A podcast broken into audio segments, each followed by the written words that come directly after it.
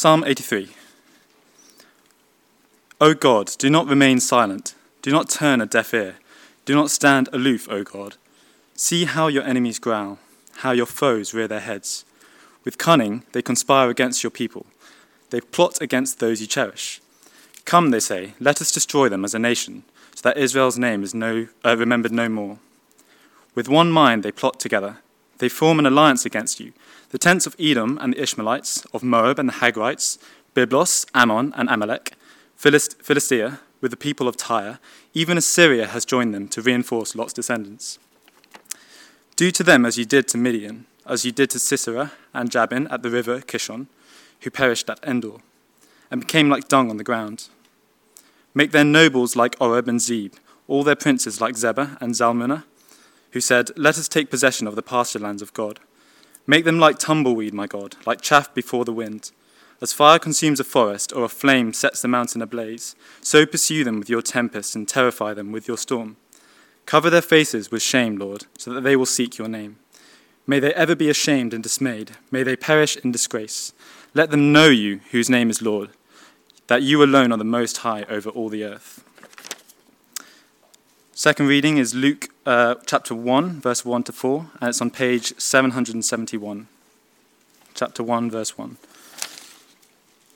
Many have undertaken to draw up an account of the things that, uh, that have been fulfilled among us, just as they were handed down to us by those who, were, who from the first were eyewitnesses and servants of the word.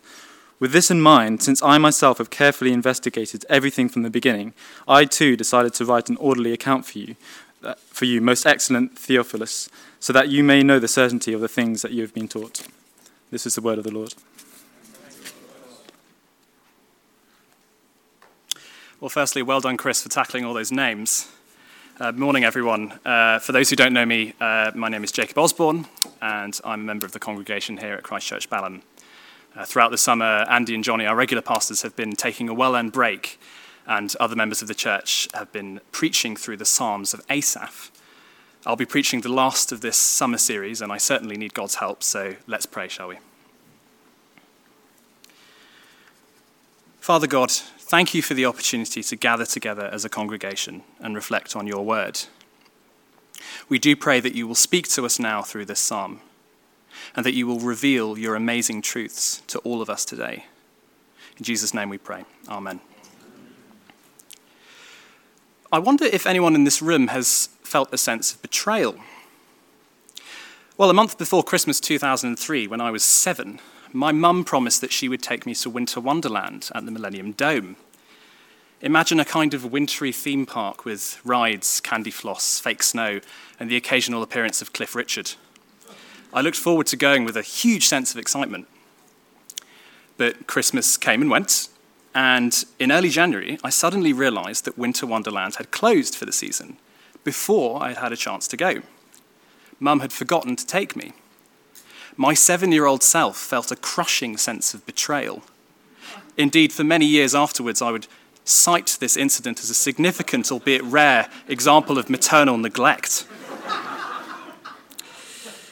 I'm sure many of us could cite similar examples from our own childhoods of some overly emotional response to a perceived injustice. But before I reopen too many old wounds, let's narrow down the question a little bit. Have any of us, I wonder, felt a sense of betrayal on account of our Christian faith. Well, we don't have to look very far to see examples of Christians being persecuted by their families and communities. At my parents' church in, in Streatham, there are two people from Somali backgrounds who have converted to Christianity from Islam. And as a result of this, they have both been cast out of their communities, rejected and betrayed by their families on account of their new faith. Well, if you're a Christian here today, you may not have been cast out in quite the same way, but you, you may well have family members, friends, or, or colleagues who are suspicious of your Christian faith, who refuse to accept it, who make jokes at your expense, who talk behind your back. I even know that there are people sitting here today who have lost their jobs because of their faith. And if you're faced with a situation like this, you may well feel a sense of betrayal especially when opposition to your faith comes from those who are closest to you. And if you're here today looking in on Christian things, this may well be a reason why you haven't yet come to faith. You might be nervous about how your friends, your family, or your partner might react if you become a Christian. What do we do as Christians when we feel betrayed or let down because of our faith? Well, Psalm 83 has some answers for us, so let's turn back to it now. The context for this psalm is laid out in the first few verses. So, God's people, the nation of Israel, is surrounded by enemies, and they are crying out to God for help. So, let me read again from verse 1. O God, do not remain silent. Do not turn a deaf ear. Do not stand aloof, O God. See how your enemies growl, how your foes rear their heads. With cunning, they conspire against your people. They plot against those you cherish. Come, they say, let us destroy them as a nation, so that Israel's name is remembered no more. Do we feel the terror expressed in these verses? Look at verse 4. The aim of Israel's enemies is nothing short of genocide. They want to destroy them as a nation so that their name is remembered no more. They want to wipe Israel off the face of the earth and establish a name for themselves. And verse 3 reminds us that Israel are God's people, whom he cherishes. And so, by wanting to destroy Israel in Israel's name, they want to destroy God's name. Hence, why we read in verse 2 that Israel's enemies are your enemies, God's enemies. And in these opening verses, the psalmist is extremely distressed at what he perceives to be God's inaction O oh God, do not remain silent. Do not turn a deaf ear. Now, the psalmist knows that God is powerful. He knows that he is committed to protect his people. And yet, he is still terrified at the prospect of God remaining silent. Well, if we look throughout history, this fear of a silent God in the midst of injustice is a common one. I don't know if anyone's seen the Martin Scorsese film Silence, but it portrays this fear very powerfully. The film follows two Jesuit missionaries who go to spread the gospel in Japan in the 17th century. They discover a group of what are known as Kakure Kirishitan, or hidden Christians, who worship God in secret because the state has outlawed Christianity. And these hidden Christians experience extraordinary violence and persecution from their fellow Japanese who do not accept their faith. And it's portrayed so unsparingly in the film that it's often difficult to watch. Several times the Japanese Christians ask, Where is God? Why does he not save us? Why does he stay silent? Well, we may not be facing such state persecution ourselves, but surely this is something we can be tempted to feel when the cancer diagnosis comes in, when the relationship is falling apart, when a loved one dies before their prime. Where is God? Why is he silent? Well, the psalmist doesn't resolve this question immediately. In fact, he continues to describe this dire situation. Let's pick it up at verse 5. With one mind they plot together, they form an alliance against you. The tents of Edom and the Ishmaelites, of Moab and the Hagrites, Byblos, Ammon, and Amalek, Philistia with the people of Tyre. Even Assyria has joined them to reinforce Lot's descendants. Well, that's an awful lot of names. And indeed, Psalm 83 is pretty unique. It's the only psalm of Asaph which actually lists Israel's enemies. And examining some of the historical context behind this psalm helps us to understand who these people are. Now, I find history hugely interesting, and it's a source of continuing sadness to me that not everyone does.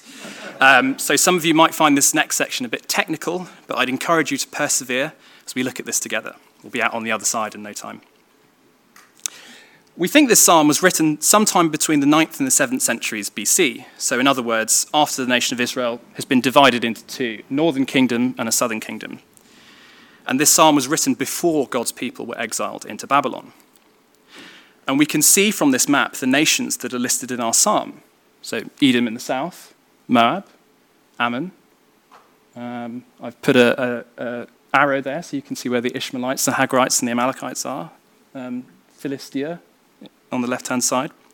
The, the key point from this map essentially is that the psalmist is describing through this list how God's people are completely surrounded by their enemies. So it gives kind of geographic context to the psalmist's cry for help. But there's another reason for this list of names. When singing the psalm, the Israelites will have felt an enormous sense not just of fear, but of betrayal. Not because of geography, but because of family history. What do I mean by this? Well, here's a family tree of Abraham. Abraham, of course, was the, the bearer of God's promise to grow and protect his people. And Abraham was the ancestor of all the Israelites, who you can see at the bottom in a purple circle. And all these names in blue and red were, along with Abraham, God's people. And yet, as we fast forward in history, Look at what happens to Abraham's family line. The Moabites and the Ammonites are descended from Lot. The Ishmaelites and the Hagrites are descended from Ishmael and Hagar. And the Edomites and the Amalekites are descended from Esau. So all these enemy nations are descended from God's people. They're ethnically related to the Israelites, their family and yet they are now God's enemies and they plot against him. So, for the Israelites at the time, the, the, the, shock of this psalm, the shock of this list, is that the first enemies of Israel to be mentioned are not the Assyrians, the foreign nation, but the Edomites, the Ishmaelites, the Moabites, all those nations who are ethnically closest to Israel. And this is emphasized in verse 8. Assyria, the foreign nation, reinforces Lot's descendants, reinforces Israel's family in plotting against God and his people. Psalm 83 is a song of woeful family betrayal. How does the psalmist respond to this desperate situation? Well, he turns to history, which brings me to my second point the justice of God.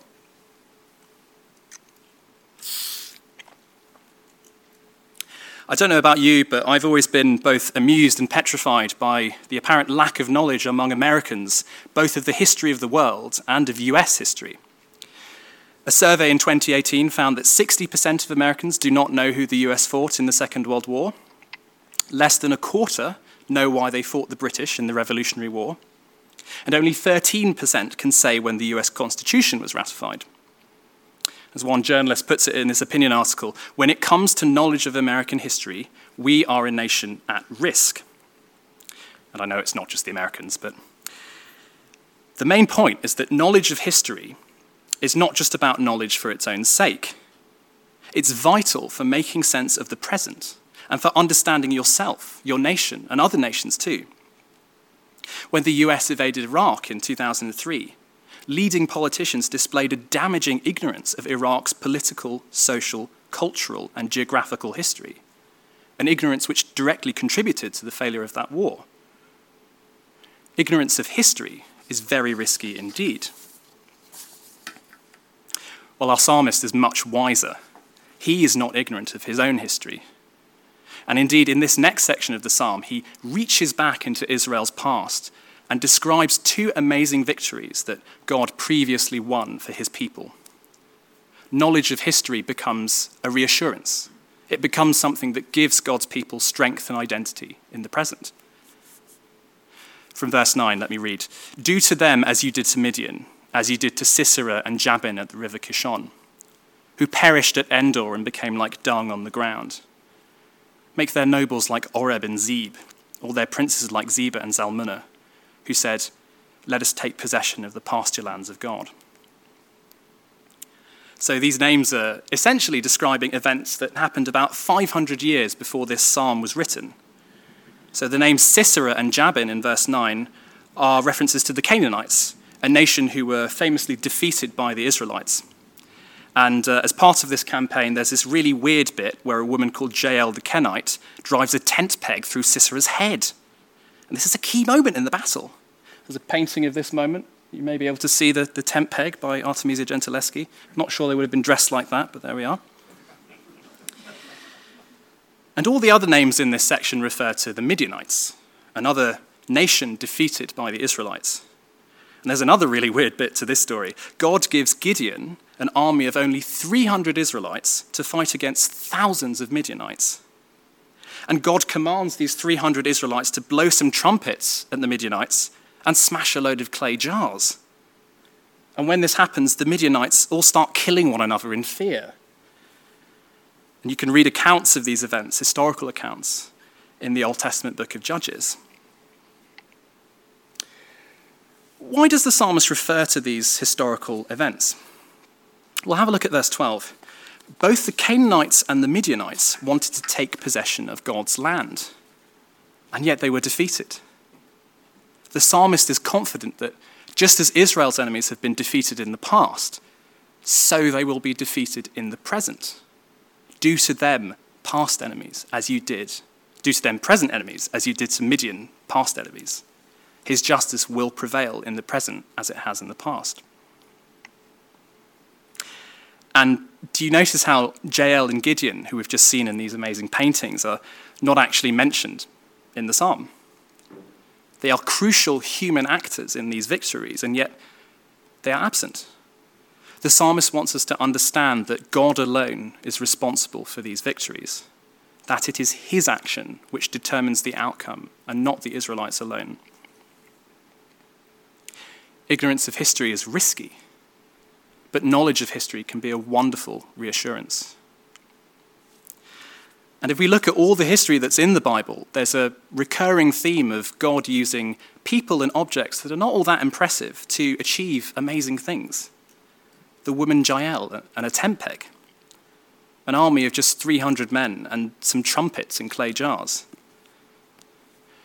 a carpenter's son named Jesus and a wooden cross. Indeed, just as the psalmist looks back to God's victories over the Canaanites and the Midianites, so we can look back to Jesus Christ's victory over sin and death. Just as the psalmist is confident that God will remain faithful, so we can be confident that God will protect us from those who would seek to undermine us, to belittle us, even to persecute us. And that confidence in each case is based on history. That's why uh, Chris read, read so wonderfully the beginning of Luke's gospel this morning. Luke describes how he has carefully investigated everything from the beginning regarding Jesus' life so that we may know the certainty of the things we have been taught. Jesus, the Son of God, really came down to earth. He really died, and he really rose again. And these historical events give us the possibility of a restored relationship with God. That brings me to my third and final point. When times are tough, remember your history.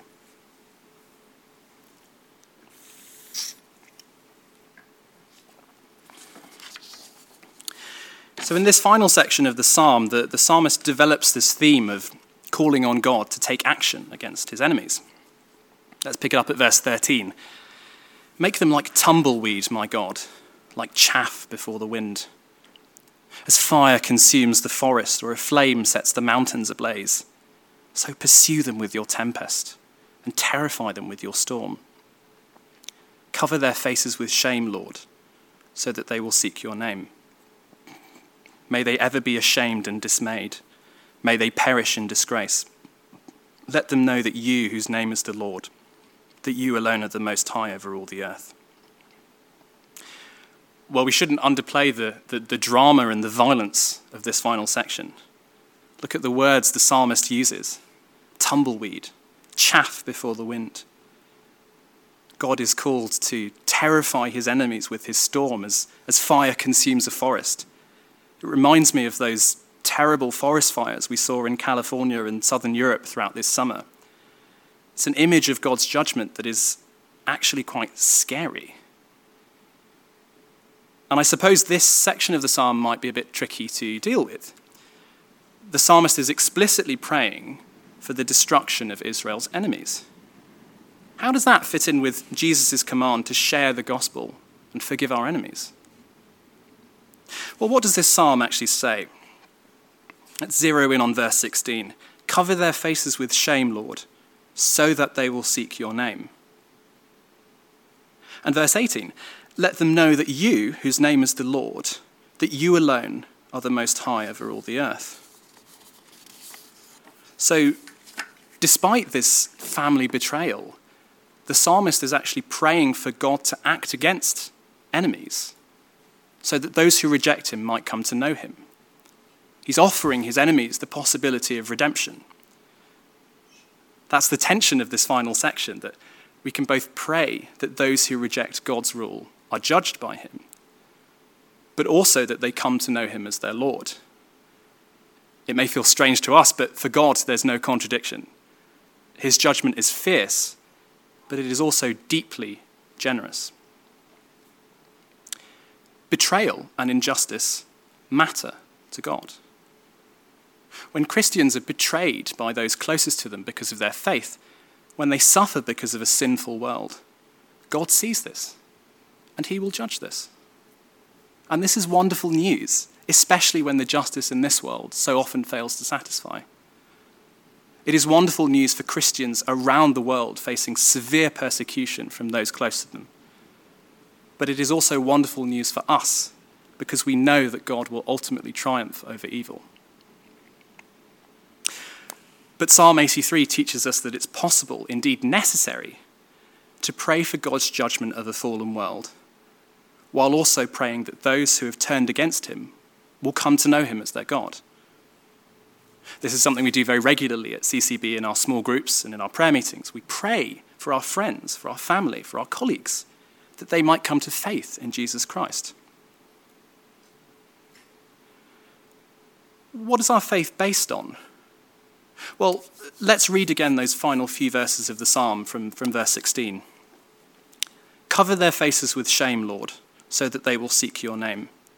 May they ever be ashamed and dismayed. May they perish in disgrace. Let them know that you, whose name is the Lord, that you alone are the most high over all the earth. Our Saviour, Jesus Christ, knew what it was to be betrayed by one close to him. He knew what it was to be condemned to death because of the testimony of a close friend. And yet he still went to the cross if we use the words of this psalm, his face was covered with shame. He was ashamed and dismayed. He perished in disgrace. And he did this that we may know that God alone is the most high over all the earth. In other words, in taking the punishment that a sinful world deserves, that we as sinners deserve for rejecting his rule, he has given us the possibility of a new relationship with God and this gives us hope of meeting God in heaven, where he shall wipe away all tears from our eyes, and where there shall be no more death, nor sorrow, nor crying, nor pain. I'll close with a, a story about an American businessman called Wes Yoder. Yes, really. For many years, Wes has run a Christian publishing company, and in spring 2000, he received a call from his banker to inform him that the company was in debt it emerged that both the vice president and the chief operating officer of the company had been gradually stealing parts of the business for their own companies. These two men, whom Wes had considered to be close friends, had led his business to the brink of collapse. Wes felt bitterly betrayed. He wept and raged at what had happened.